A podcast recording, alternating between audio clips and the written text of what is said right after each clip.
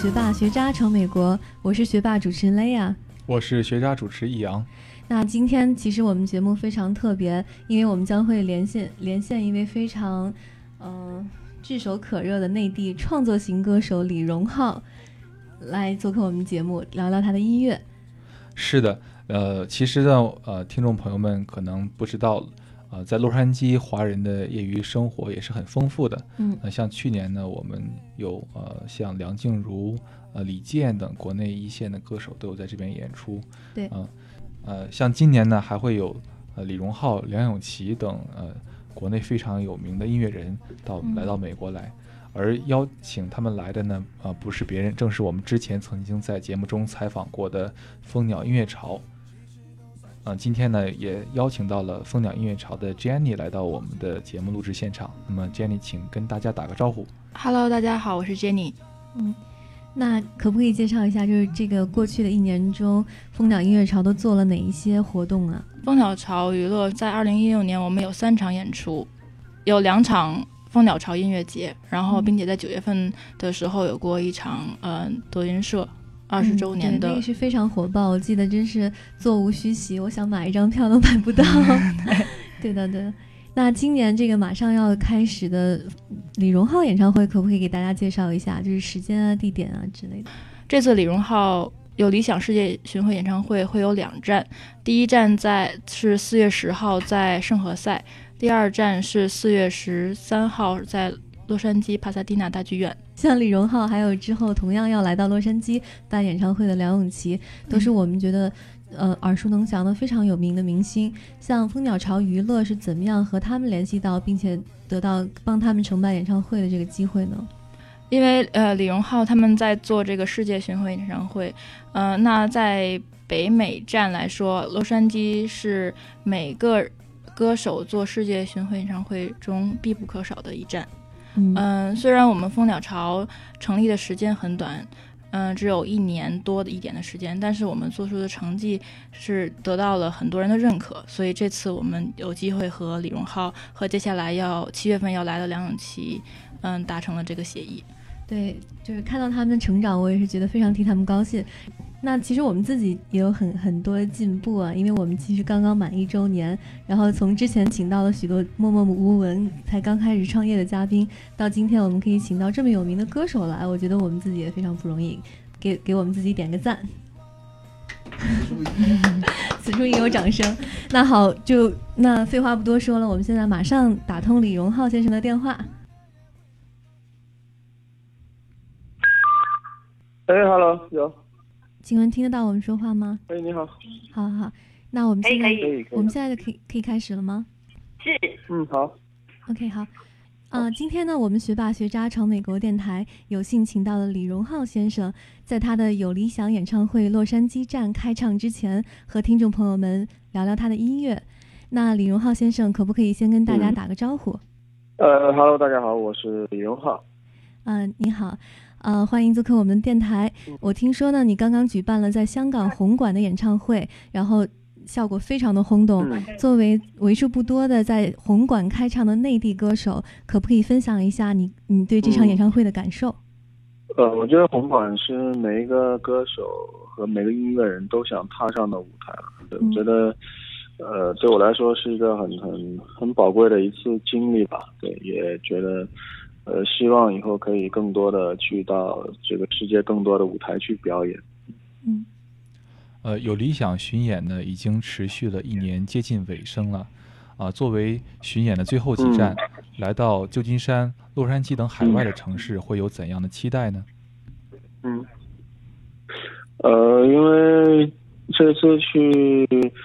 要去很多那个除了亚洲以外的地方表演嘛，也也也是我第一次在那么远的地方表演，所以，呃，也有做一些特殊的准备。对，因为有一些时差的关系，所以我昨天也和我们演唱会的导演去调整了一些演唱会的歌单啊和一些形式的东西。对，所以，呃，目前我其实一直都有在在在准备。海外的不同的表演的东西，对，希望大家到时候有空的话可以来看。嗯，那我们的节目的听众有许多是在美国或者世界各地的留学生或者移民。那像你作为在北京和台北发展的歌手，相信有许多在异乡打拼的经历，让你写下了很多歌曲，比如说像《老街》这样非常经典的歌曲。那可不可以分享一下你在异乡最难忘的经历？我觉得异乡最难忘的经历应该是孤独吧。对，就。因为我觉得，呃，在异乡其实有很多很多东西，因为要说的话，可能就说不完。对，但我觉得到异乡最大的感觉就就是孤独，因为你最快的就是你看不到你的亲人和朋友了，你什么事只能你自己，然后一切都是新的。对，所以我觉得对我来说，呃，异乡对我来说最最大的最最大的一件事就是孤独。那那面对孤独的话，你是怎样？这个战胜这样的感觉的呢？哦，我我倒没有觉得他他他有赢过我，对，就是，呃，我觉得他他，对就觉得他他他他他就是一种感觉，但他没有影响到我的生活，对，对，所以就我觉得也是是一个很好的一个经历了，总不能一辈子都很舒舒服服的嘛，对，都也也都蛮好的，对，也许就是为了为了梦想，然后为了自己的。嗯，喜欢去做的事情，然后这样的孤独其实也是值得的，对吧？没错，对对对。距离有理想的专辑发布已经过去接近一年了，今年是否会有新专辑发布的打算呢？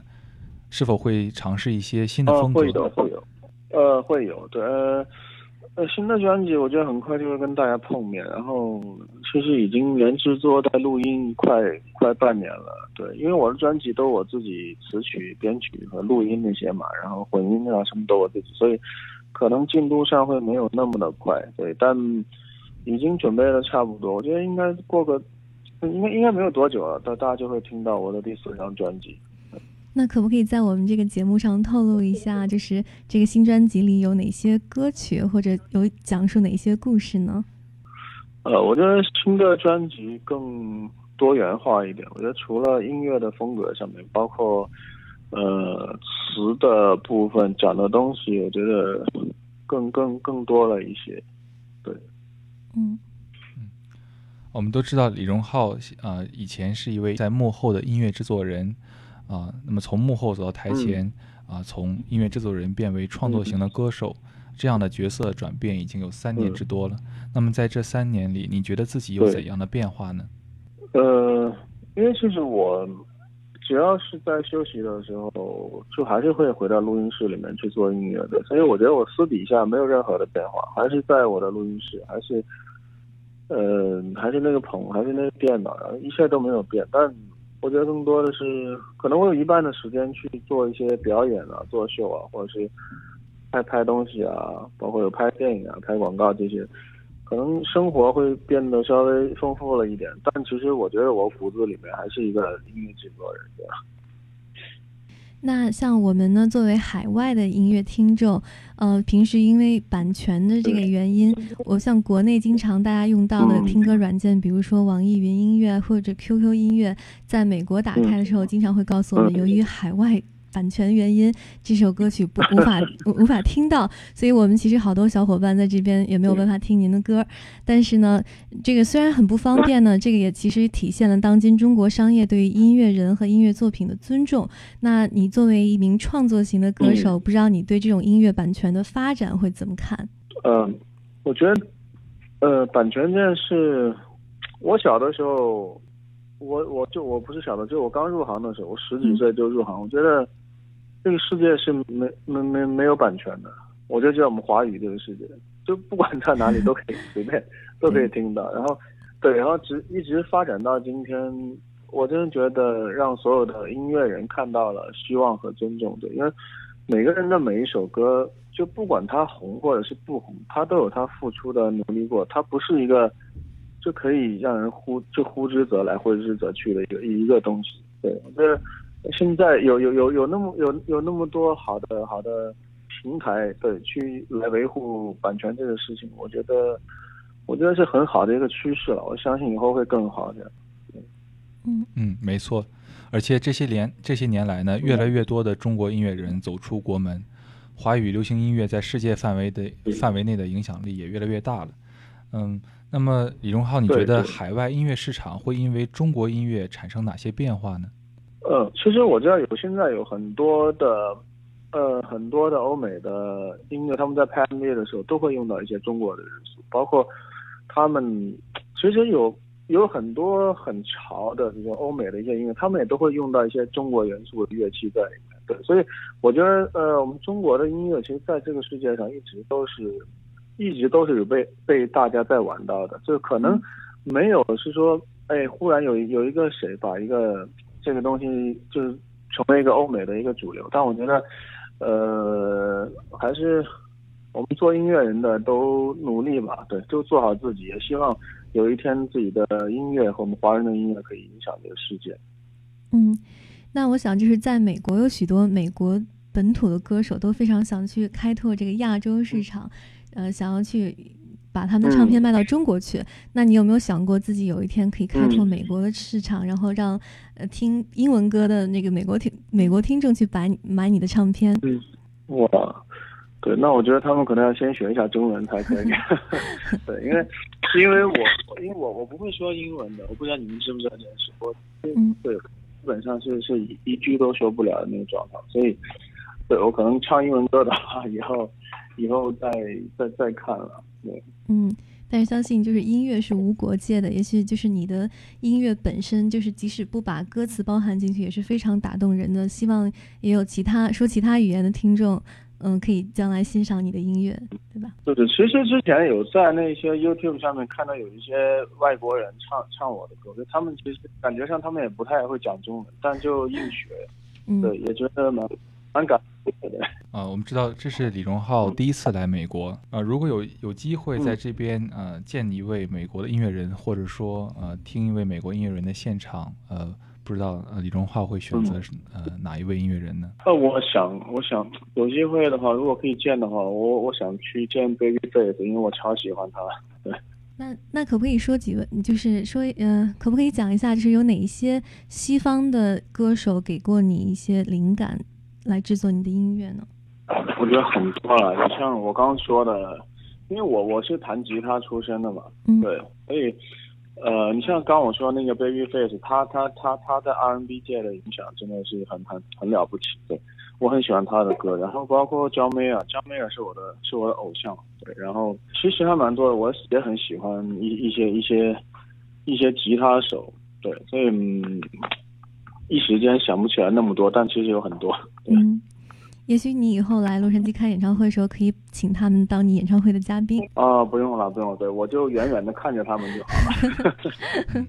那 那我们现在就剩下最后一个问题了，就是我们的电台呢叫做“学霸学渣闯美国”，其实我们平时也是主要是介绍一些海外留学或者生活。还有职场的一些话题，那不知道你对我们这种学霸学渣闯美国的听众朋友们有没有什么话要说？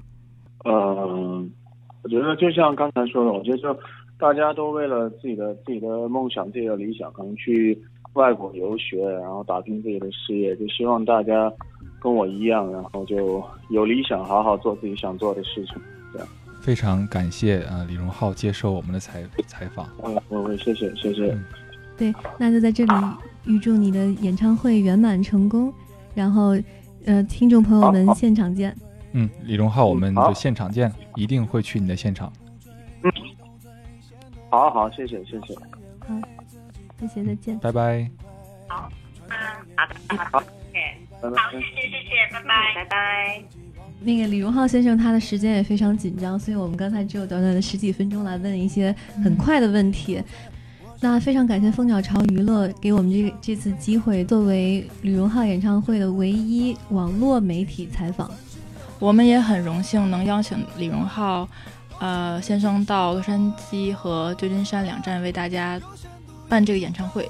那我在这里也要帮我帮我们自己谋点福利，什么时候办周杰伦的演唱会，跟我连连线一次周杰伦。好啊，没问题。或者小岳岳。好呀，好呀，那到时候我可以邀请你们来看演唱会。嗯，那感谢 Jenny 这次做客我们的学霸学渣闯美国，也给我们带来了这么多福利。我已经等不及去拿免费的票去听李荣浩的现场演出了。我听说他现场演出非常棒的，想想还有些小激动呢。好了，那这就是我们这一期的学霸学渣闯美国。其实都在只有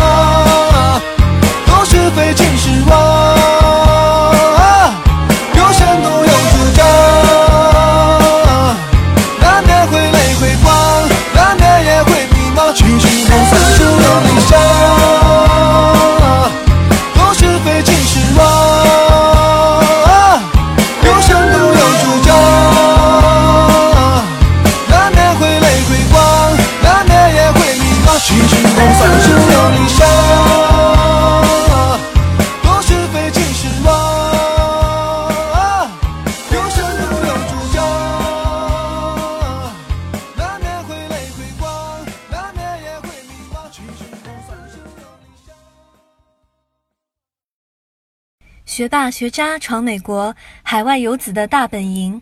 我们用最真实的声音，带你领略美国校园的精彩纷呈，揭秘北美职场的苦辣酸甜，洞悉美的最前沿的资讯视角。不管你是学霸还是学渣，我们期待和你一起成长，一起寻梦，一起闯美国。